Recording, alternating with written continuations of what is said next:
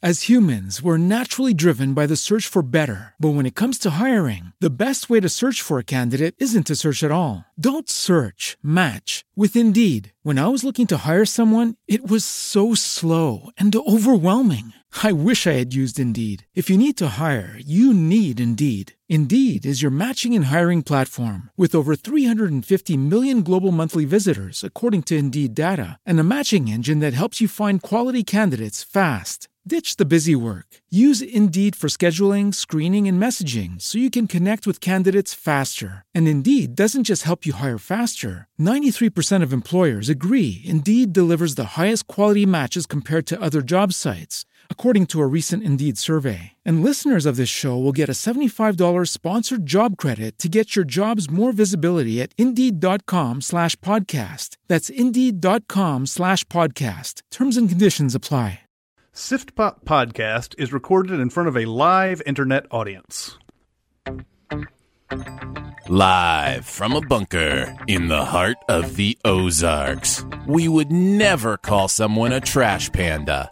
Ever. Because that's just rude. It's Sift Pop. It's way, way worse. it's way, way bad.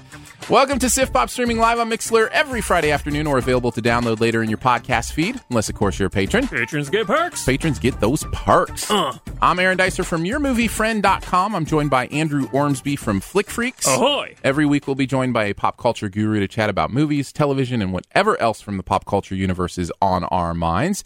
And our guru today, from the Sincast and Cinema Sins, it's Chris Atkinson. Hello. How's everybody doing? Is this is like a Mr. Rogers Sift Pop uh, smash up? You know, Yes, it is. do you have your cardigan on, throwing your shoes? You know, changing out of your work clothes? Will you be my I'm just casually I'm just casually laying truth bombs on the children watching my show. Won't you be my guru? yeah. Uh, It's going to be a good show. We're going to have a lot of fun. We're going to talk uh, Guardians of the Galaxy 2.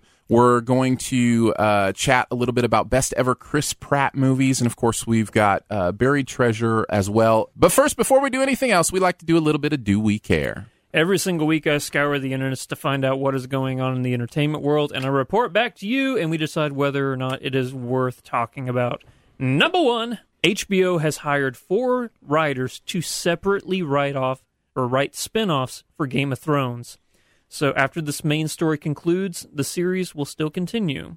HBO says it is in no rush for these writers to finish. They want it to be as good as the show is now. Interesting. Yeah. I had I actually hadn't heard this at all. So they're hiring four different writers Uh, to think- just take a shot at what a spin-off would be of Game of Thrones. because I don't know if you know, there are spin-off books. There's like the Hedge Knight and other like pre like stuff that happens before Game of Thrones. R- written by the same guy? yeah, still George R. R. Martin. Okay. There's like there's like the Hedge Knight and uh, I can't remember what the other, but there's like three of them. So there's actually content there for them to take. You know, you know, way from and just work their way from there. So this isn't like when Joey had a spin-off of Friends. Like Uh, yeah, I guess not. Maybe. Okay. I, I, who am I to say though? you know, there could very well be a uh, a Hound spinoff. I was going to say, which character would you like to see have their own show, and what kind of show would it be? Podrick. What kind of show would that be? Um, I don't know. Just him. No, I'll take that back because I just realized what that character does. So taking it back. I, I think actually, you know what? I think the Hound would be actually a pretty fun. Uh, I just want him to say Yarp in the show once. Yarp. Yarp. I want him to say Yarp once in the show. That's all I need. What about you, Chris? Are you a Game of Thrones guy? Yeah, yeah. I've seen the uh, the series um, a couple of times actually. Now, I've, uh, uh, watched watched it like regular, you know, like every season. But then I've watched it back to back, you know, sort of uh, binged it or whatever. Um, so, I mean, I don't know if anybody has after this story, like who would really have a good side. You know, I, I don't know because everybody seems to be kind of tied to this story, and then what do they do after that? Uh, is it's a tough one for me to to try to figure out who would make a good, um, you know, a good spinoff. But uh, I mean, everybody's going to want Peter Dinklage to try to continue on. I have a feeling, you know, it's Yeah. sort of that's sort of like the I think that I think that would be the popular choice. Although, if the mo- if this uh, if this is going the way everybody thinks it's going, then he might be, you know, he might be a part of the royalty by the end of it. He's not going to have much to do after that. So I will tell you this: I am so excited for Game of Thrones to come back. I cannot wait to see how they finish this out. Uh, I think you're totally right, Chris. Uh, I totally get the the appeal of of prequels, right? Because with a prequel, you don't have to worry about uh, the fact that so much has already come to a dramatic conclusion, and then trying to figure out, well, you know, how is how is there anything but something that's, um, you know, that doesn't feel like the the 13 different ends of Lord of the Rings? You know what I mean? Like Yeah, where it's right. like it just you don't need anything else. And somebody in the chat actually said, "I miss the days when things could just come to an end." And Yeah. you know, I think there's some truth there too. It's like you know, tell a great story. But if it were a prequel, I'd like to see some of the. St- what was the character? Was it? Was he? Is he called the Viper? What was Yeah. the the one who? Oh, yeah. He was real. I loved that character. I just wonder what you know, like what his story is, where he's been, whether it's you know prequel stuff or whatever.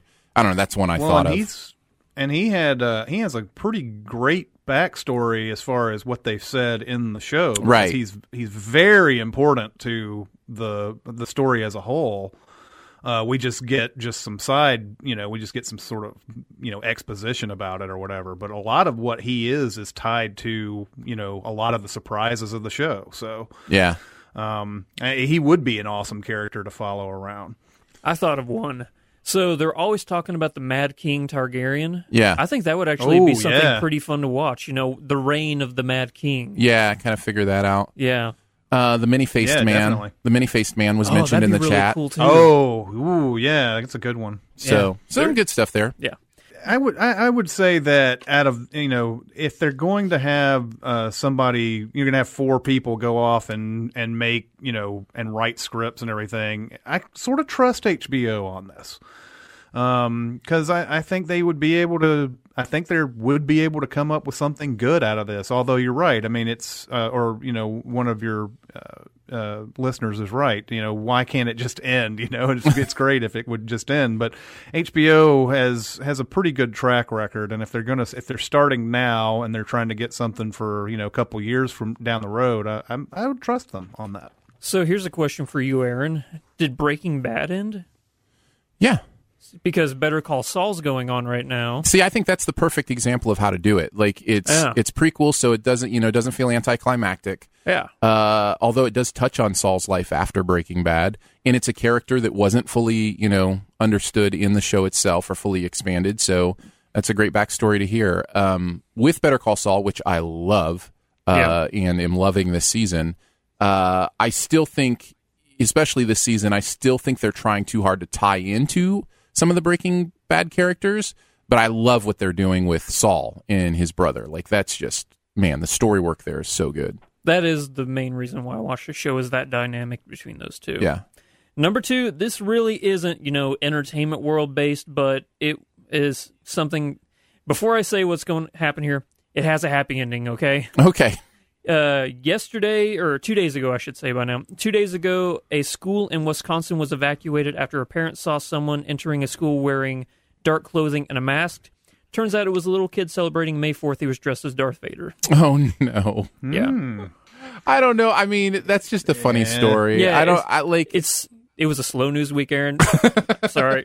it's the time we live in, right? I Yeah. mean, it's it's hard not to cast suspicion on anything that you see that's just a little bit out of the ordinary. And um, at, working at a movie theater uh, at, the day after the Dark Knight Rises thing happened, Oh, yeah. um, almost it, there was a there was a certain just you know maybe it's just me projecting or whatever, but there was a certain eerie sense of like quiet about people going to watch movies, and then of course we got somebody who came out and said that somebody's acting really weird in this one auditorium and everything, and it, and it happened to be a regular who had special needs. Um, but you know, it was one of those type of things where everybody's just like really heightened on everything, and they just they had to report on whatever because you know you never know. And everything. So you know, I, I, yeah, that is a that is a funny story. It's also something un, I think, unfortunately, uh, we're probably going to have to deal with a lot of that. So Yeah. Yeah, you'll have the kids will just have to change into their Darth Vader outfits once they're inside the school. Exactly. So everybody is supervised. Yeah, Absolutely. exactly. And, and uh, because of the subject matter, I decided to let by the uh, the pun that you were projecting as a projectionist. I thought that was that was very uh, Oh. very interesting. that you might be projecting. Right. Mhm. Yep. right, no, you you are correct to think that uh, think of that pun. Number three, a potential miniseries entitled Shattered is in the works based off the book. It is about Hillary Clinton losing the 2016 presidential election Already? already. And I think I think uh, FX is going to pick it up kind of like the uh, uh, what was the People versus OJ, the Yeah, uh, OJ. American Horror Story. I think it Oh. might be one of those American Horror- Crime Story. American actually. Crime Story. Yeah, yeah. Yeah. Yeah, Well, this, so- uh, depending on your uh, your leniencies and your party affiliations, it might be American Horror Story. It depends on who you are. Mm, Yeah. yeah, So- yeah. But already, it's been Yeah. six months, and they're already thinking about doing this. Ah. Yeah, I don't, I don't, I'm not surprised. I mean, you know, I mean, HBO has gone through almost every single like big moment in American politics. They've made a movie out of it. Uh, there's like, you know, there's Sarah Palin. There's the, there's the, the housing bubble. There's all, you know, the, the real, you know, the um, financial crisis. All that they've done something on, on almost every one of those. Um, and maybe they took a couple years to to really sort it out. Uh, eh, you know, who knows how long it'll take for them to make such a series for FX, but maybe they'll have some distance by the time it comes out. I was talking with somebody about this recently. I think our entertainment culture is trying to, and I think there's real negatives to this and a few positives to this, but I think our entertainment culture is trying to pick up the slack of our news culture because, you know, the, people aren't as apt with as many different news sources there are, and I put news in quotes with a lot of those um, that what is real, what isn't real, and I think entertainment culture is saying, hey, we can be quote unquote kind of journalistic and put this stuff on the screen, and we're going to make it entertaining. So I don't know. It's it's interesting. It's almost the reverse of what like the Daily Show was, right? The Daily Yeah. Show was like we're going to take news and we're going to make it entertaining, and what Hollywood seems to be doing right now is taking entertainment and then you know putting news in it. Yeah. So I don't know. It's it's mm-hmm. it's an interesting way that we're getting our information because what I'm curious about is, you know, are those details that I didn't know about the story? And here's the thing with a movie, they make some of that stuff up. Like it's just Yeah, dramatization. yeah. So it's it's hard to know uh, because true stories aren't always true stories. That's why I like I like documentaries, you know, that are closer to the the moment than actual Yeah. entertainment Yeah. for me. And number four, Dark Tower trailer came out. No, I'm joking. Um, yep, that's going to wrap it up for Do We Care? You can talk about the dark trailer. I mean, uh, the dark trailer. Yeah. The Dark Tower uh, trailer, if you want. I know you're really pumped about that movie. Uh, well, my uh, hesitancy and like the stuff I was nervous about Yeah. was like right there in the trailer. So now I'm still just as, if not more, nervous. So So you're still pretty nervous Yeah, about Still it. I've pretty nervous. I have not, I have not seen this trailer yet, but um, I've heard nothing but eh across the board about it.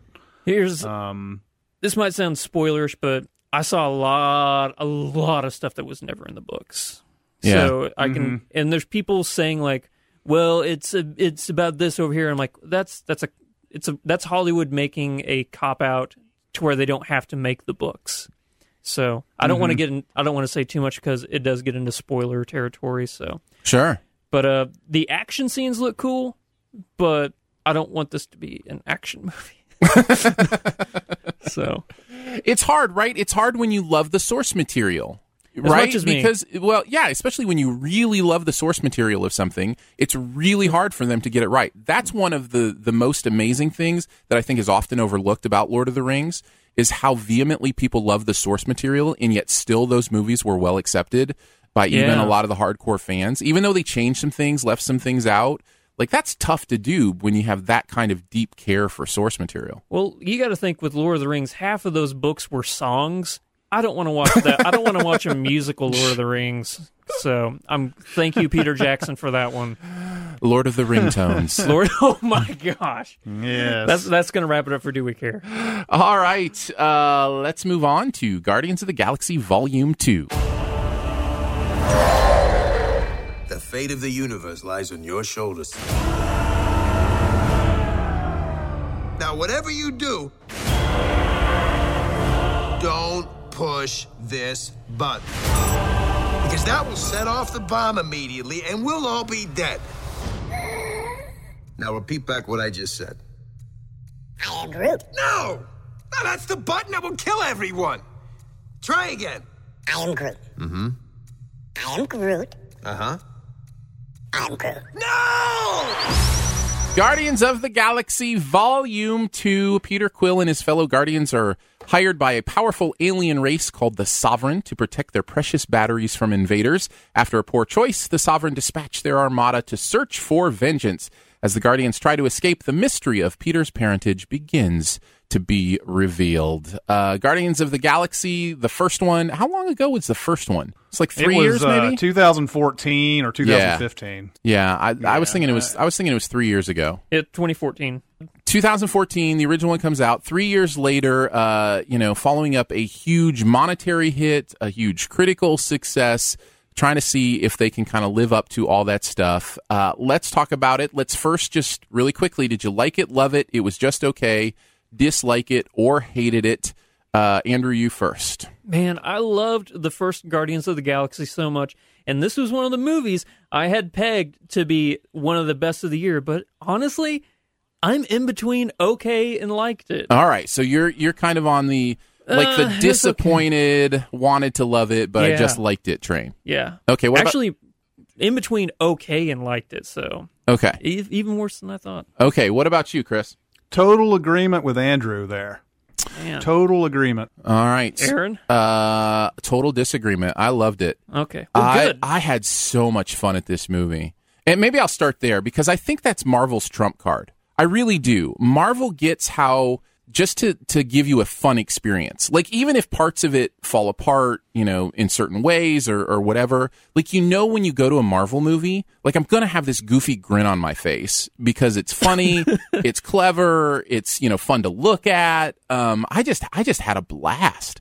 I loved it. I'm I'm excited to hear some of your negatives uh, because I I, know 'em. I know I miss that stuff when I get on like a movie high. Mm. And right from the beginning, I was on a movie high on this one, and I just you know I fell in love with it. So yeah, I have five negatives. I- I, probably had my purple colored glasses on and watching this one. So Aaron, you loved it. Why don't you start us off with some pros?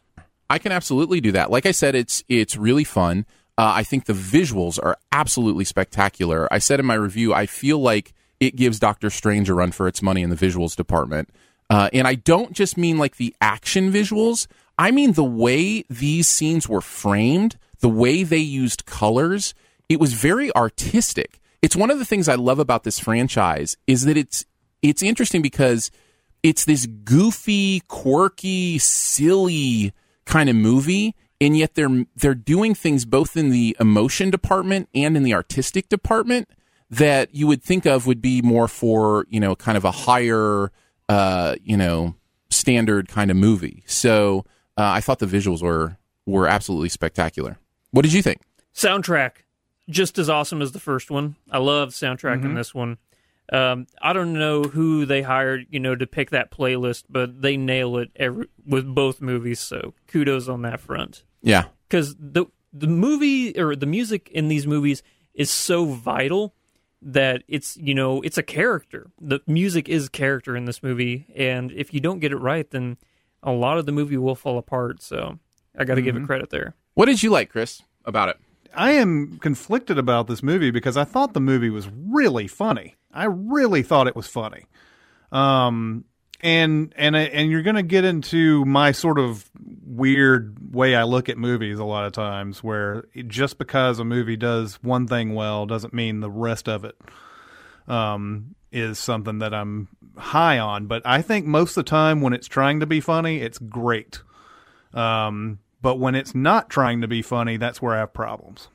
Yeah, totally agree. I know exactly what he's See, talking okay, about. so I think I know what it's coming down to. Where we all, where I disagree with the two of you, is probably with the emotional stuff because that stuff worked for me, and it's sounding like it didn't work for you guys. there is a scene in this movie where it's supposed to portray parental bonding, Yeah, and it's one of the dumbest scenes I've ever seen in a Marvel movie. really. Easily, Oh, you're talking about the catch? Easily one of the dumbest things that I've was ever seen. purposeful. Like they did that on purpose. It was so dumb. All right, Dumbest- I listen. I, I want to have this out with you in the spoilers, Oh, so yeah. we can go into some details about the scene. I know the exact the exact scene you're talking about, and uh, I- and I and I know why you Yeah, would feel I that ac- way. You know what's it's funny. I actually I put that on the side of the part of the humorous part that I liked. So oh, really? um yeah, I it's for me it's more about the there's there's just other things about it that I ultimately ruin you know ruin the entire well not the entire experience but ruin the movie on the whole for me. So if I think I'm agreeing on Chris on I think what he's trying to say, and if it is, then I agree. Whenever they try and portray emotional, like serious moments, they try and trickle in a little bit of humor, but they they trickle in a little too much, and it kind of ruins that emotional moment. See that I I completely 100 percent feel the opposite as you. Okay, And we're gonna when spoilers, we can get into specifics. some of the that. detailed scenes and there Yeah. are several of them this movie it's like it's like that's what this movie was made to do is to have these emotional moments that are also silly and funny and i i was in fact it kind of blew my mind for me how much it worked how much i was feeling the emotion of it and at the same time kind of laughing and even a bit rolling my eyes at the ridiculousness of it. Yeah. and it's that's really difficult to do and I, for me i felt like i gave the movie props for being able to pull that off as much as they did. And and here's the other thing and i'll mention this in the positives before we we really kind of turn into the negatives. I love these characters and i was blown away by how well they serve each character's story in this amount of time because there are a lot they're serving not only their five main characters well i guess four because you know baby groot's baby groot you're not really serving a lot there just adorableness. Oh, um, just he's so adorableness, adorable. and he's so stinking. That's that's all my wife talked about all the way home was how adorable Baby Groot was. yeah. Um, and and you're not only serving those four main stories, you're also serving some secondary stories in some pretty amazing ways too.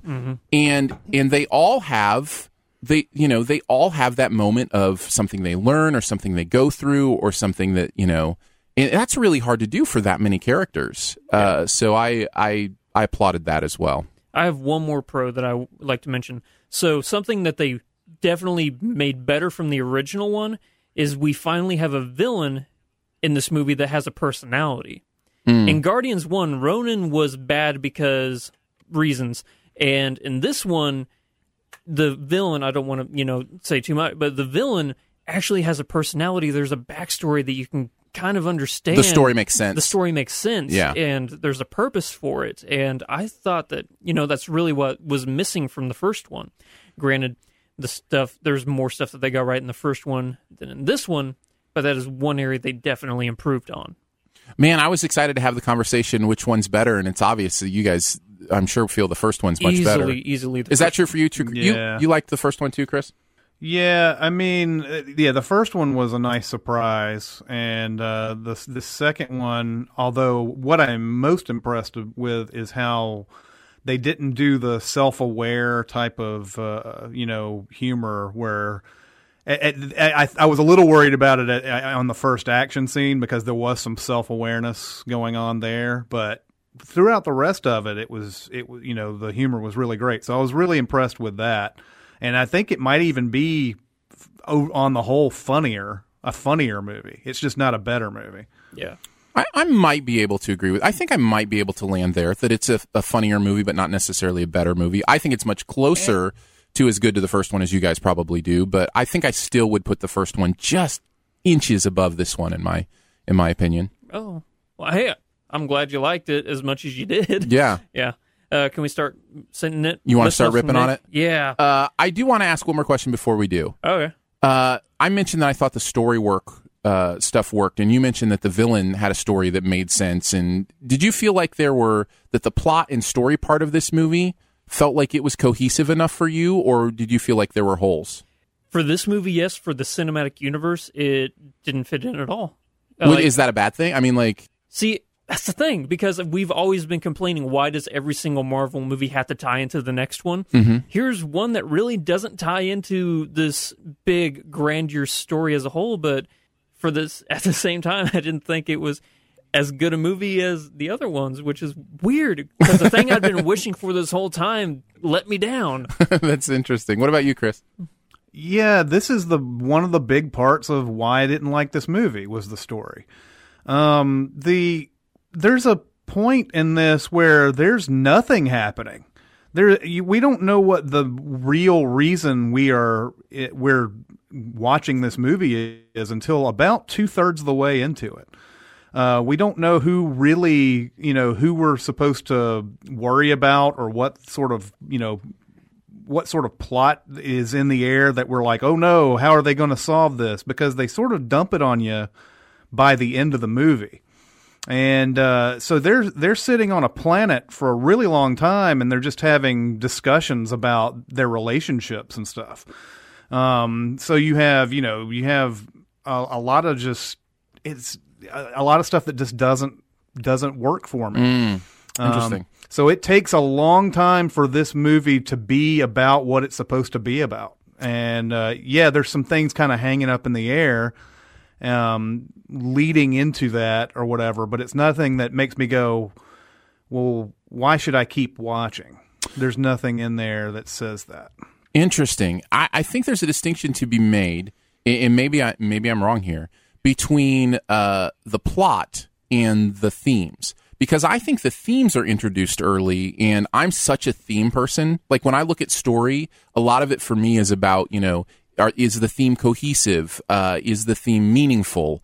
Uh, those kind of things. And the, the family theme in this was introduced very early, like you mentioned, their relationships and, and working through those kind of things. And that's, that kind of ties the whole movie together for me. And because I was invested in the thematic part of the story, uh, I didn't notice what you're saying, which I think is correct, that the plot, the quote unquote plot part of the story, really kind of leaves you hanging for most of the movie. You really don't know what you're rooting for or what you want plot wise. Is that kind of, am I stating that correctly? Yeah, that's my main issue with it is I feel like, and I, and we'll get into this in the spoilers, obviously, but I feel like you, if you're if you're any kind of savvy moviegoer, you kind of know what is going to happen. Sure. Like you may not know the you may not know the exact way they get to it, but um, but you you kind of already know that, and they're sitting there. They sort of waste our time getting to that point because I feel like they could have gotten to that a lot earlier and gotten into the main meat of this, and they still could have had the same kind of movie.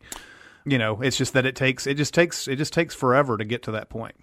I completely understand what you're saying. I would only take issue with the phrase waste our time because they're giving us such fun stuff to look at in, you know, the okay. adventure Poor stuff. choice of words. Well, you know, yeah, Poor but- cho- choice of words. but- But but that's, that's what I mean is is that it, it it doesn't it doesn't fill it in with, you know, you should just go ahead and get to what you're trying to get to and then you can deal with all the other stuff. So- Yes, yeah, and I think the re- what I'm saying is the reason that I wasn't aware of it, and I'm glad we're talking about it because uh, it's a it's a valuable insight. Uh, is because I was having so much fun, and again, that's what I mean when I say Marvel's trump card is the fun card. If you're going to have a fun time, for most people especially, and you know, we all have different levels of uh, you know the things that we watch or how intently we watch a movie. But if you're having a blast, you know, the other stuff you can kind of forgive it and kind of miss it, and you know, I I am certainly guilty of that. I'll sit in a seat and enjoy a good movie like this, and I'll just be like, I'm having fun, and you know, it, it told me enough, and and and uh, you know, made me feel enough that that I had a good time. I'm glad I saw it. Yeah. I do agree with Chris that the pacing in this movie was off because there were parts whenever you finally got to an area of the movie like that progressed the story. In my mind, I was going, man, you could have gotten to that part 20, 15 minutes earlier and it would have served better to cut out all that excess, you know, just to make it a more crisp, clean movie. Here's my main problem with this movie the writing in the first one was sharp and crisp, and I loved it. The witty, dialogue driven banter of the first one is replaced with literal toilet humor. And I just, I thought the movie was could have been better than that. It should have been better than that. I remember one toilet joke, but I don't. I wouldn't have said that like this. I wouldn't have said like I, I would say that about a movie like Shrek or something like that, where it feels like every joke is kind of bathroom humor. But I thought a lot of these jokes were clever. I found a lot of them along the lines of something you'd see in like a Judd Apatow or Seth Rogen movie. Really, I didn't Really, get, I didn't get that feeling at all. Chris, what do you think? Yeah, I don't know if I got to that point. I I, I found myself laughing in this movie uh, quite a bit, um, uh, and even the bathroom humor one I thought was so absurd that um, that it was it was good enough for me. Like it wasn't just the fact that somebody you know farting or whatever. It's you know it's not anything like that where where the bathroom humor is just oh well isn't that funny? It makes funny noises and stuff like that. This was more of a dialogue based bathroom humor, and it was I thought it was funny. and and it's character based too. It's part of that character. We're talking about Drax. Yeah. The, the Drax character is probably my favorite humor wise in Well, the series. mine too. And it's because Steals the movie. yeah, it's Yeah. because he is direct about everything. So even when it's quote unquote bathroom humor, it's really funny because it's Drax and you know he has no filters rather than it's funny because you're mentioning poop. You know what I mean? Like there's a difference mm-hmm. there. Yeah. Don't get me wrong, it's funny. It's really funny. I just preferred the humor of the first one where it was back and forth, sharp jabs at each other. That's the humor that I liked in the first one. And another thing about this is if it wasn't toilet humor, it was kind of nostalgic 8-bit humor. Like there were hmm. jokes that you would notice in like a Scott Pilgrim versus the World movie uh-huh. and I was like, really that doesn't belong in this. Oh, It- it so belongs in this. I That's the whole sense of humor of this movie is I- that quirky, goofy silliness. Like Nah. this is the movie it belongs in is what I'm saying. It doesn't belong in Iron Man or, you know, those movies, but if it's going to be in a movie, this is the one. No, I I disagree on that one. Just because it's the closest to that humor doesn't mean that it's still close enough. I think Okay. that I think it's still separated enough to where like you leave all that stuff out. Like it they were ch- it's hard to I can't explain too much without getting into spoilers, but uh yeah, I'll I'll definitely touch on that one again. Uh, the main negative I had was there's a lot of exposition in this movie. And it is also actually the same main negative I had with the first Guardians movie. There's a lot for us to have to know. And the reason it doesn't bother me to the extreme is because that knowledge is important to me feeling what I feel for these characters. And I think they give it to us in a fun enough way um, you know, uh, whether it be characters' powers or what they do or, you know, how they're going to work into the plot. They find a fun and clever way to give it to us, even though it's exposition. So, you know, there's a little bit of cherry flavoring in the cough syrup. And uh, that was enough for me to, to let it go down. But I did notice a lot of exposition in the movie. There's a race of beings introduced into this movie who are supposed to be in another branch of comedy. I found them annoying. Yeah, I'm not even sure. What, I'm not even sure what you're talking about. Bring it back up again in the spoilers. They're introduced at the very beginning of the movie. Oh, okay, yeah, Found them annoying. yeah. Well, I think you're supposed to find them annoying. Yeah, but not not good annoying. Uh, you know, the more I'm talking about the the more I'm realizing, man, I had fun in this movie, but it just I didn't like ah I liked it because I would watch it again. I had a good time, but for a critical review, I didn't think it was nearly as good. Well, and that's and see, this is the other thing that I've talked about being a movie reviewer. One thing I've tried to uh, maintain is the idea of being a movie viewer versus being a movie critic. And I much lean towards just being a movie viewer to tell you kind of what your experience is going to be, you know, viewing the movie, those kind of things. I, I'm willing to talk about that other stuff, and I think that stuff can be valuable and im- important. But um, and I guess that's part of my role as a movie optimist too. Is just like you know, giving it the benefit of the doubt, having a good time if you can have a good time. Um, and like if you're going to give me a choice between Guardians of the Galaxy two and half the stuff that's already come out this year, man, go see this movie. Like you know what I mean? Like it's it's it's a fun ride, even with you know the problems that you you guys are talking about, and that I actually understand and agree with. Yeah. Does that make sense? Mm-hmm. What about you, Chris? What are some other uh, negatives? the action, and this is something that I've always had a problem with the Marvel movies, and that even goes all the way back to you know the the hallowed ground of the Avengers and everything like that. But um, uh, the action in this movie is, I think, awful. Um, generally, whenever you have characters who are essentially the same uh, strength at the end, and they're just throwing each other around and and you know that type of thing, and it's like, let's see how hard I can slam you into this, and here's here's a fist fight and everything. I I just tune out. I just I can't deal with it, and it's there's so much stuff going on all at once, especially in that finale um, that I that I just I get bored with that type of action. Um, I'm just looking for I'm finally I'm looking for one of these movies to do something that um, where you know it's someone's strength and you know someone has they the you know the two opponents have two different strengths and they have different weaknesses and they both try to exploit those weaknesses instead of just punching each other a bunch. It's Man of Steel and uh, yeah, it really is. And uh, apparently, people saw Man of Steel and saw that ending and said, "That's what I want to do in my movie." So there's Yeah. been that a bunch lately. Um, so that happened a bunch, and then and then now there is one I thought clever action scene in this, uh, and it's just because of the way it's presented and everything. Um, I mean, in, in the end, it's still just it's still you're still just dealing with drones, but um, I I think the uh, I think that one scene was good. Everything else though, the that whole entire finale, I, I was like, just come on, get on with it already. They do give you some. Uh, there's some subversiveness to how they approach the typical Marvel stuff that that I appreciated. I, again, in spoilers, I can talk more specifically, but there are they intersperse moments of subversiveness through that typicalness that I like. Uh, there's a moment where uh, the two baddies are going at it, you know, the two you know main Yeah, people yeah. are going at it at the end where you know you think it's going to be one thing and then it's something completely ridiculous and you know so it's subver- subversive in that way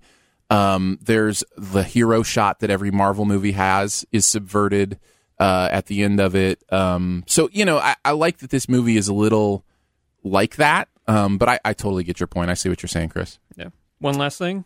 uh, yeah, let's do one last thing. One last thing about the movie before we move on. Um, I'll start. My one last thing is I, and I say it every time. I'm so tired of Stan Lee cameos. I they they're not funny to me.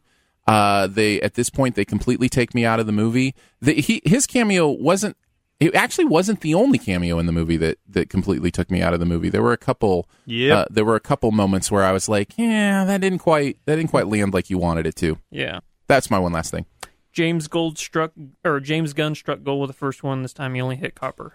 That's your one last thing. That would, if I were to write Yeah. a review, that would be my title. Nice. Yeah. What about you? What's your one last thing, Chris? I mean, I guess ultimately, if if you like the first Guardians of the Galaxy, you're gonna really like this one. Uh, I just it wasn't it wasn't the same for me this time. I agree. There you go. Man, I loved it so much more than you guys. I guess that's just my role is is to love things, but of course I I, just came off giving a movie a D minus. So Yeah. now, like I said, I had a lot of fun in this movie. I really did. I don't want it to come across as I hated the movie. our theater was full of laughter the entire time. We did see this in IMAX Laser. Yeah, that is true as well. Should mention that. Maybe that's again why the visuals seem so incredible to me. Yeah. When it went to full Yeah, I IMAX, still have yet to experience that. when it went to full IMAX, did you notice? Like, do you notice that when you're When- watching an IMAX movie when and it- it's boom, when it yeah. goes full screen Yeah. and you get the top and the bottom that you don't get at a regular theater? It's my it's mind blowing to me every time. Mm-hmm. Yeah. It's just like wow, Yeah. it fills up the entire room. So yeah, I I did enjoy that experience. So that that was a good part of it for sure.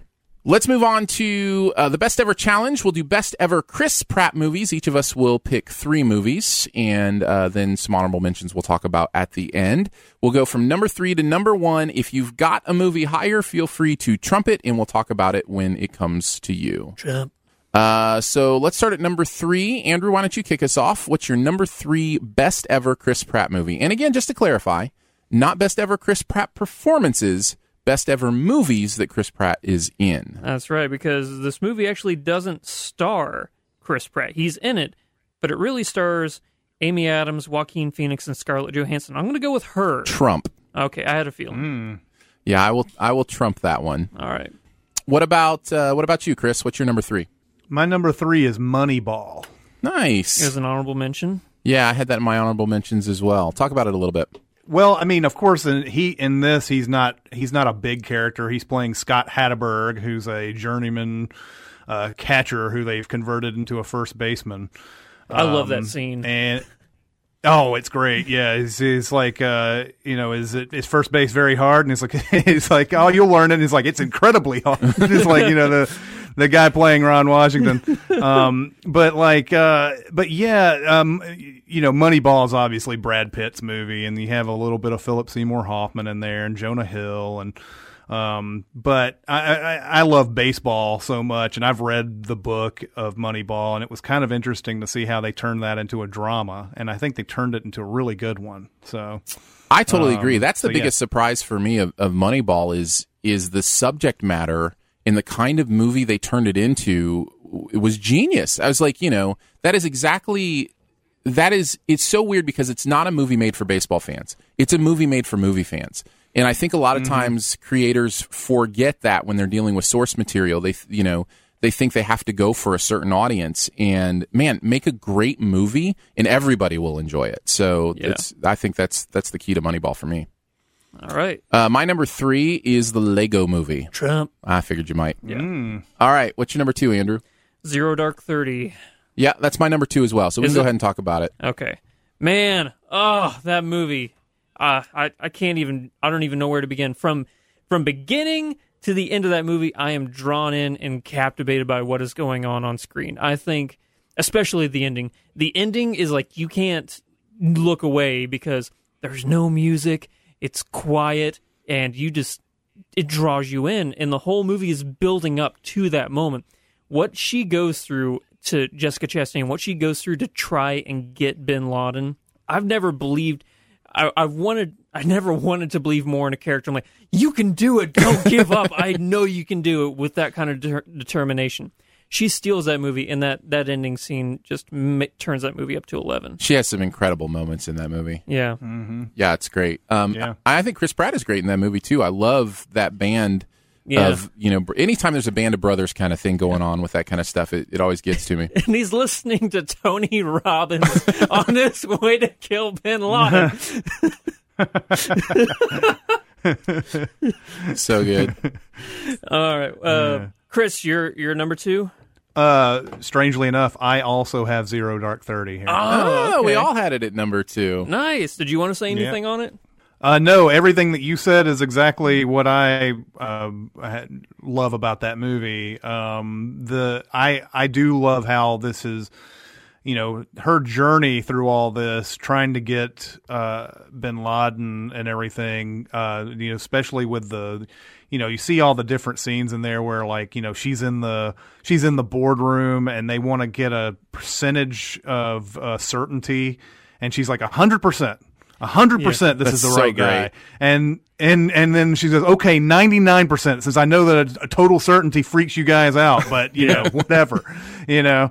Um, and then like uh, you know, of course, her continuing to go up and and erase the amount of days it's been since you know she the last information she had was could be used or whatever, and it's like. 90 days or whatever it gets gets super long and it's like more and more they wait the more he could move out of that compound um, and then yeah, by the end of it, like you said, that very final scene where she's on the plane by herself and she just breaks down is uh is is excellent. But yeah, Chris Pratt, you know, sort of sort of secondary to all this, but yeah, it, it is funny that he's listening to Tony Robbins on the way to this mission. It's pretty awesome. Uh, I have to ask a question. I know we've already started. This is only movies, right? Yes, Okay. you can't throw Parks and Rec in I there. can't throw Parks and Rec. Okay. Okay. That would be my number one. Well, because it would probably be number one out of Yeah, all this. Exactly. I mean, if you were if you were to go with like Chris Pratt performances, I would I would definitely put it number one. Yeah, and and what a great performance. Parks and Rec. What? How many careers did that show launch? Like, it's just incredible. all of them. Yeah, well, launched Pol- all the careers. Well, Poehler was already, you know, a known quantity, really, but everybody else, you think of like Offerman and Aziz, and you know, they were just kind of working their way up. Because I only remember Nick Offerman from two movies before that: Men Who Stare at Goats and uh, Wrist Cutters. Those are the only two movies I know Mm. him from. So Interesting. What's weird about that show is it never was a big ratings type of show. But, Yeah. But basically, a bunch of people got way too big for it. By the time it was, by the time it was, you know, getting to its what was it, six, seven seasons it went. Yeah, something like that. Um, um, you know, it, it, people got way too big. Base, you know, I mean, Chris Pratt was uh, already was he was, I can't remember if he had done Jurassic World or Guardians or something like that. It was something big, and he had already just gotten to that point where he was just way too big for that show. You see him on the show, and you're like, wow, it's just it doesn't seem right anymore. Yeah, because he just did Zero Dark Thirty, and then I guess it was a couple months he had to try and get fat again just to get back to playing Andy. But he Yeah. didn't get fat enough, and everybody was like, "Wow, you lost a lot of weight over the summer." He's like, "Yeah, I stopped drinking beer." How much beer were you drinking? It's amazing. Uh, all right, let's go to our number ones. Andrew, kick us off. You know what my number one is? I It's- do. It's the Lego movie. Oh, I can't tell you how much I love this movie. It was my number one movie of 2014. And what do you think it is? Why do you why do you think it's like uh, next level for you? because everybody in this movie is perfect. Like there could not have been a better cast of actors for those specific roles. Morgan Freeman is brilliant. He's one, if not the funniest part of that movie. Liam Neeson is hilarious. I think Will good- Arnett's the funniest part of that movie. Lego Batman. Yeah. he's yeah, yeah. That's the best Batman. That whole movie is the funniest part of that movie. Yeah, exactly. It, it- can, can I mm. spoil something from the Lego Lego movie? can I go ahead? Sure, go ahead. Morgan Freeman's death is. I was crying. I was laughing so hard. There's something I have to tell you. It'll change the course of history. and then uh, what's what's his name? Is it uh, Charlie uh, or Charlie Day or what's his name? Yeah. Spaceship. Spaceman? Yeah. Spaceship. Yep. Oh, it's the best. Oh, I love it. There's it's the perfect movie. It's the perfect movie. It's in my It's a lot top of fun. It's in my top 100 of all time. It does it does that quick rapid fire humor style Yeah. better than almost any movie I've ever seen. You Yeah. know? Um so yeah, it's it's great stuff. What's your number one, Chris?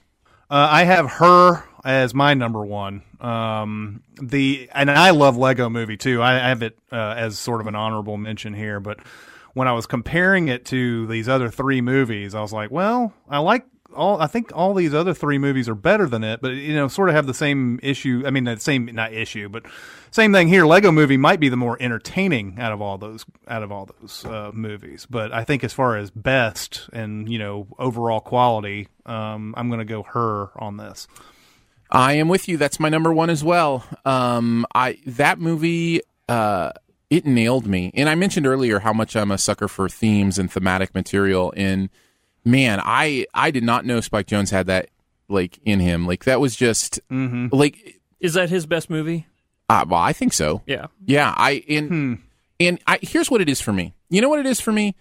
All the the futuristic sci-fi movies you see, you can go, "Oh, that, things could it could end up being like that. Cars could end up being like that." With her, I walked out going, "Oh, that is how the That future is is going to be. That is Yeah. absolutely the future."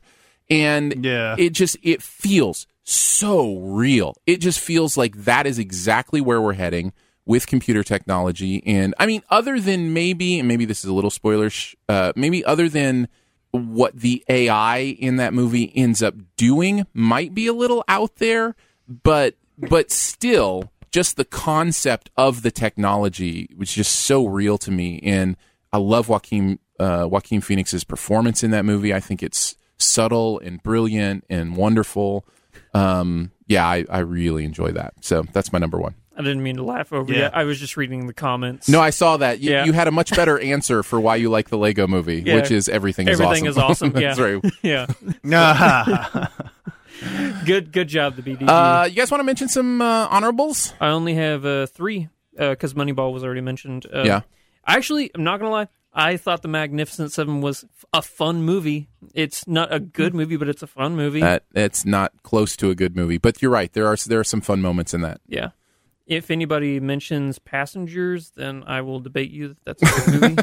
Please don't do it. We've already had that debate on this podcast. So uh, Chris, you're going to be outnumbered on this one because Mm-hmm. Aaron and I both like Jurassic World. It's a fun movie. It's, a, Oh, it's a fun movie. Yeah, Yeah, sorry. Yeah. Sorry. it's a fun movie for me to poop on, as you know. One of our great stand-up comics has said. that's right. One of Um, the greats. Yeah. Uh, no, you're you're totally fine to like Jurassic World. I hate it. I hate it so much. Um, but uh, my other mention here would be the first Guardians. Yeah, yeah, we're, Um, it's worthy of a mention. So so I, I'll I'll put that there, and yeah, you guys can wax poetic about Jurassic World. Honestly, it, if the first, or sorry, the, the Jurassic World boils down to that final fight scene just being. s- the kid in me is like, move over, thirty year old Andrew. This is my moment. I've waited Uh-huh. for this for over twenty years to see this, and it's happening, Yeah. and it happened. Uh, the only one that hasn't been mentioned that's in my honorable mentions is one of his first performances was actually in Angela Jolie's Wanted. Did you guys ever see Wanted? hated that movie. Oh, you hated that I movie. Hated- did. I don't remember that. him in it though. He's he's the one who gets hit in the face with the keyboard. He's the annoying. Yeah, the annoying co- coworker. yeah. Yeah, it's been since it came out since I've seen it. I actually have I I actually have a soft spot in my heart for uh, Angelina Jolie action movies. I think she's a really good action star. I've I've enjoyed Wanted. I've enjoyed some of her other stuff. I was thinking Uh, it was Salt. Is Salt, the one I was thinking Salt, Salt is another one. So Salt and pepper. Uh, so yeah, so I, I enjoyed that one for what it was. Um, it's not it's not a horrible movie. I know it's you know it didn't win any Oscars or anything, but Well, hey, you- it's interesting that you remember it enough to like hate it. Yeah, well, I remember because whenever you hate a movie, you remember it. So It's true. Yeah. That's true. Um, yeah, I think that's it. I mean, he's been in some other stuff, but you know, nothing necessarily worth mentioning. honestly, I think a lot of people are just like, no, just it, it's Parks and Rec, and that's why he doesn't have that many that big grandeur of like an IMDb page of like, oh, he's been in this amazing movie. He's a he's a superstar, but it's because of Parks and Rec, and then he became the funny fat guy who became the funny, ridiculously handsome guy. so it's it's just not fair. He he has a charm that is it's hard to resist. Yeah. You know, he's he's a really funny dude and there are just certain people on screen. I noticed this during watching Guardians uh, yesterday. There are just certain people who belong on a big screen and he's he's one of them and you know, he's just he's a fun cool dude. I think So- if you put him and The Rock in a movie together, just the charismatic, charming nature of both of those guys would be too much to handle. the universe would implode. Yeah, exactly.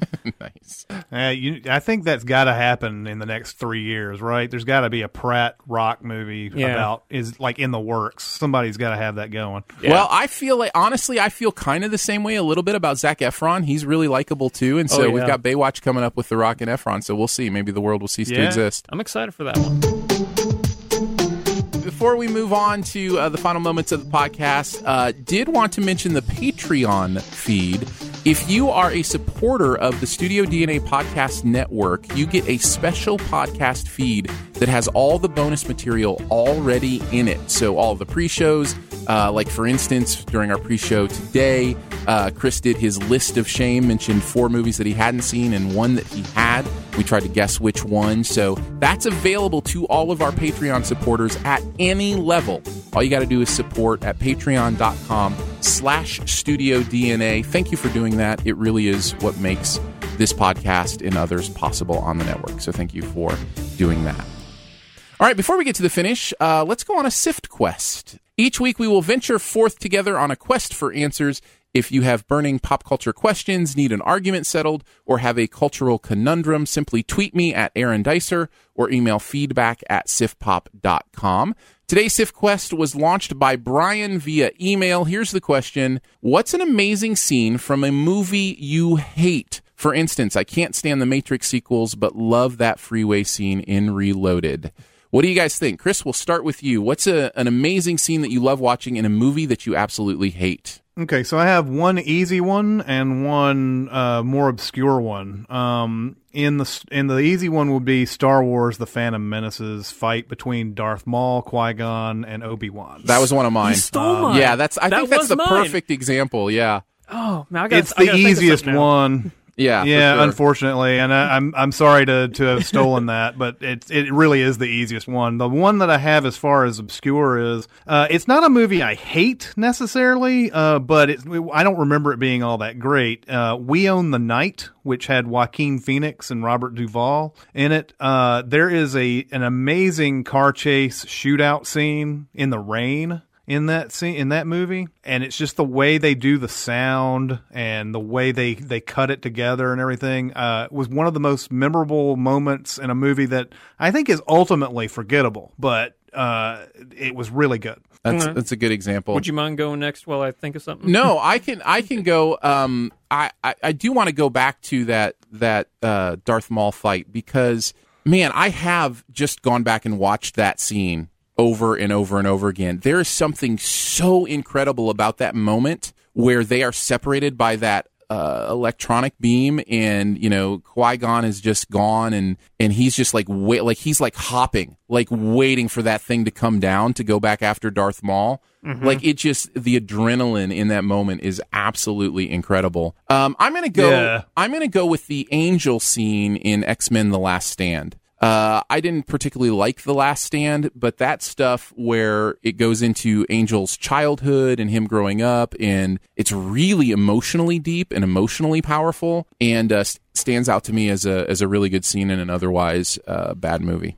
Did I give you enough time to find a uh, a substitute, Andrew? Yeah, uh, actually, I just thought of one. Uh, so, movie I really did not like was The Counselor. I don't know if you guys saw that one or not. It's the uh, Ridley Scott not. movie that has like every A-list actor in the world, and it's written by Cormac McCarthy. It had everything going for it. You had this brilliant cast, brilliant director, brilliant writer, and it was a terrible, terrible movie. But The opposite of the producers, basically. yeah, exactly. Yeah, they wanted this movie to be a success. Um, and there's a uh, there's a death scene for uh, I'll just go ahead. It's Brad Pitt's death scene is like one of the most haunting things to watch, but it's so captivating. You're like you can't look away from it, and uh, it's the only good part of that entire movie. I just thought of another one. Uh, the Hobbit movie overall is not a movie I love. I wouldn't say I hate it, I guess, but that riddles in the dark scene uh, is absolutely astonishing, uh, and I think it comes down to the fact that those are the two best actors in the movie doing amazing work. Yep. Uh, uh, Martin Freeman and Andy Serkis. so uh, yeah, that's another one I could watch that scene over and over and over again in a movie that overall I was really disappointed by. That would be one of my Yeah, other it's a good choices. Uh, thank you, Brian. Appreciate that. Thanks for taking us on that Sift quest. Uh, if you'd like to take us on a Sift quest, all you got to do is let us know. Again, you can hit me up on Twitter. That's at Aaron Dicer, or you can send an email. It's feedback at siftpop.com. Uh, if you'd like to ask a question of us, uh, really anywhere you ask a question, if we find it, uh, SoundCloud, wherever uh, we can put it on the show. Before we close out, let's do some buried treasure. What's the one thing in pop culture that you want to let people know about? Can be from any area of pop culture. I'll go ahead and go first uh, this time.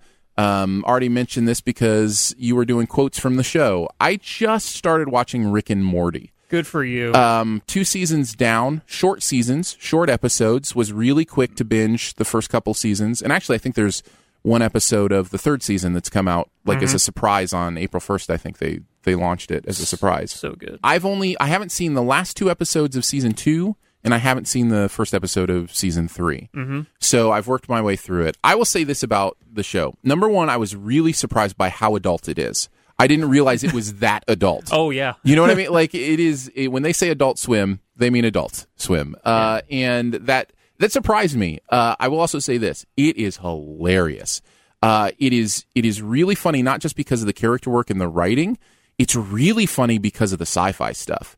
The sci-fi stuff that they, I, I don't, I almost don't want to say parody because they almost do their own like real version of it. Is really smart you can tell they've got some people on staff or at least uh, some consultants that are from the scientific community because some of that stuff is brilliant Yeah. so it's it's really funny scientifically very smart the sci-fi stuff is really clever um, and it's hilarious but yes be forewarned it is very much an adult show not for kids Well, Dan Harmon and That- Justin Roiland are geniuses. same guy so- behind community right Yeah. yeah so that, Yep. that makes a lot of sense That is a, another show that I need to get into. It's something that I think everybody um, who has ever seen it has told me that I need to watch. Uh, I have seen uh, one or two episodes of it, and I liked it. It was, uh, but I just never thought to like just go and try to find a way to binge it ever. So like my whole my whole you know Rick and Morty thing has been trying to find it on Adult Swim, and usually it's not on at the time that I flip over. So. Um, yeah, it's something that I'll have to binge at some point. I know it's I know it's good. Were you surprised by the continuity that went throughout the entire series? Yes, yeah, that's another really cool thing about it is you know so many comedies, and it's understandable. They just they do their episode and then they throw all that stuff out and do a new episode. You know, Yeah. In the in this r- really has some callbacks. Uh, almost every episode there are great callbacks going on. So Yeah. yeah, it's it's really interesting in that way, and I like it. Chris, what is your buried treasure? I, I I guess I got a couple on this one too. One is um, Love on Netflix. Uh, there's a there's two seasons of it. Uh, stars Paul Rust and Gillian Jacobs, who from the aforementioned Community is on on it. Um, I thought I think the show is pretty well done. Uh, it's a Judd Apatow backed uh, show. Um, but it's kind of like it's I don't know, it's got a got some nerdy bent to it because Paul Rust is definitely that, you know, he plays that kind of nerdy guy or whatever. But there's a lot of like fun fun things in it. In addition to being a pretty good, you know, romantic comedy type of show. The other one would be Billions on Showtime. Oh, I think yes. that's a good show. The, this Um, season has been uh, incredible, hasn't it? It's been a great season, and the last episode that came out was one of the better episodes of television I'd seen in uh, in quite some time. Um, so uh, yeah, this season has has been better than the first season, which I thought was a pretty good start. And this one is has been great, and this last episode that came out was awesome. So Yeah, there's something about uh, that they're really locking in on about the relationship between Giamatti's character and uh, what's the guy's name who was in Homeland? Um, uh, Damian Lewis, yeah, Lewis. They're they're really locking in on what makes that relationship exciting and interesting to watch. And I think season Mm-hmm. two has has taken full advantage of that. Uh, yeah, you're right. The the final episode, the last episode I saw, is it the is it the finale of the season, or is there another one coming? Uh, there's one more, I believe, coming up because they've sort of. I think that was penultimate. They sort of set up something for you know the uh, the next episode, which will probably lead us into the next season or whatever. I don't know how that show does ratings wise, but I think it's great. That you were talking about that dynamic of the relationship and everything. There's no decision that these guys can make that doesn't like they can they can hurt the other guy, but there's always a sort of a consequence to what they do. Mm-hmm. Yeah, and I think that's why it's so interesting to me. Um, because every time they go for a play, it's like, yeah, I'm going to get him to do this, but it also comes back on them somehow. So it's, uh, I love how that does that. And Giamatti is so good. He's just such a great actor. Oh yeah, I've been on the fence about trying to pick up that show, like whether I should do it or not. So you guys think I should go ahead and do it? Yeah, I, I I'd give it a huge recommend. Okay. It's it's one of those shows that's exciting to watch because it's like people trying to, you know, one up each other or, you know, pull the, you know, rug out from somebody. I'm like it's like there's some real clever plotting that happens in the show that that I really enjoy. So And uh, one of the one of the guys behind it, Brian Koppelman, has his own podcast. He he Yeah. does uh, he has a big podcast, and he also was one of the writers uh, uh, of Rounders for people who love poker type stuff. Uh, he was one of the big he was one of the you know writers of that. So. Um, yeah, the, I had heard him on his podcast talking about this show for a long time, and, and yeah, he's they think they've hit their stride this season. Uh, the podcast, by the way, is called The Moment with uh, Brian Koppelman, and he talks to famous people about kind of the defining moment in their career and those kind of things. The moments. Me? Yeah, what do you got, Andrew? I have a web series that I picked up that is fascinating to watch. Okay. It's called Day Five. Have you heard of this? No, not at all. So hmm. it's about this worldwide epidemic. It's sci-fi, so keep that in mind. And it's also very adult because of what goes on in the show. So day five is about this worldwide epidemic that goes across the world where if you fall asleep, you will die. And it's people Wow. having to stay awake for days upon days until somebody can find a cure. So it starts you off on the fifth day. Like every now and then it goes back and forth and it shows you like day one through 4 mm-hmm. but it starts off on day five. And people are, I'll, I'll go ahead and say it, they have to take like cocaine and amphetamines and Sure. crack just to stay awake. you Yeah, know? absolutely. So it's people like hallucinating. It's very psychedelic. If the because of choice was cocaine or death, I'd choose cocaine. yeah.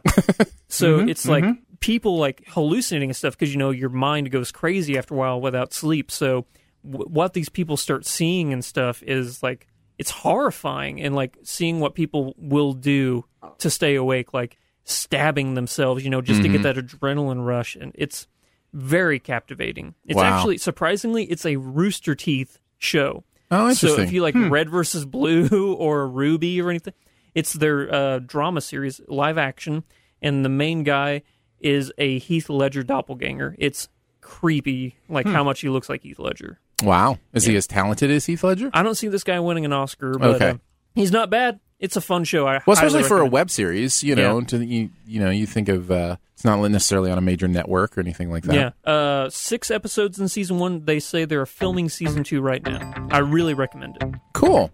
Well, there you go. We did it, guys. Hey! Well done. Huzzahs.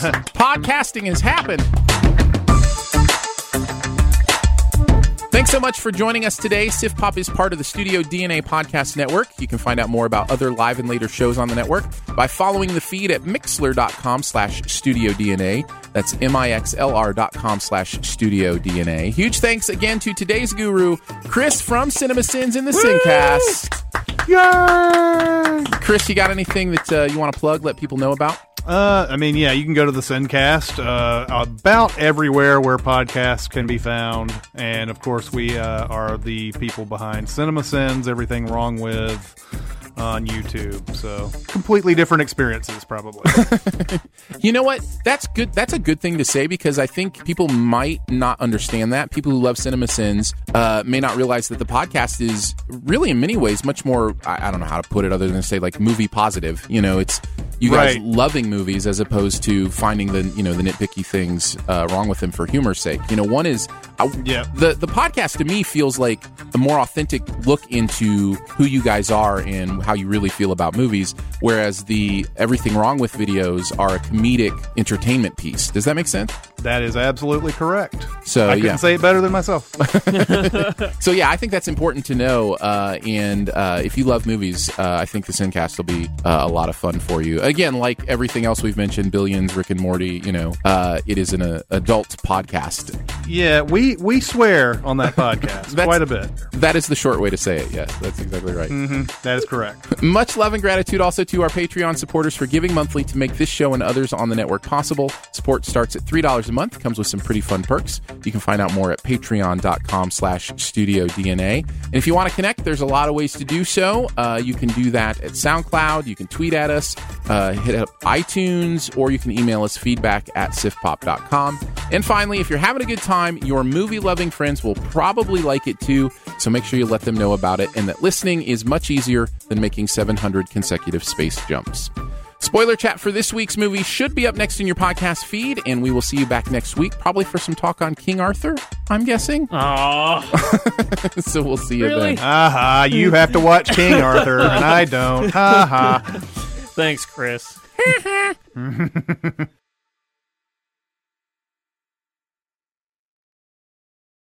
Brain fog, insomnia, moodiness, weight gain. Maybe you think they're just part of getting older, but MIDI Health understands that for women over 40, they can all connect to menopause. It's at the root of dozens of symptoms we experience, not just hot flashes. MIDI clinicians are menopause experts offering safe, effective, FDA approved solutions covered by insurance. 91% of MIDI patients get relief from symptoms within just two months. Book your virtual visit today at joinmidi.com. As humans, we're naturally driven by the search for better. But when it comes to hiring, the best way to search for a candidate isn't to search at all. Don't search, match with Indeed. When I was looking to hire someone, it was so slow and overwhelming. I wish I had used Indeed. If you need to hire, you need Indeed. Indeed is your matching and hiring platform with over 350 million global monthly visitors, according to Indeed data, and a matching engine that helps you find quality candidates fast. Ditch the busy work. Use Indeed for scheduling, screening, and messaging so you can connect with candidates faster. And Indeed doesn't just help you hire faster. 93% of employers agree Indeed delivers the highest quality matches compared to other job sites, according to a recent Indeed survey. And listeners of this show will get a $75 sponsored job credit to get your jobs more visibility at Indeed.com slash podcast. That's Indeed.com slash podcast. Terms and conditions apply.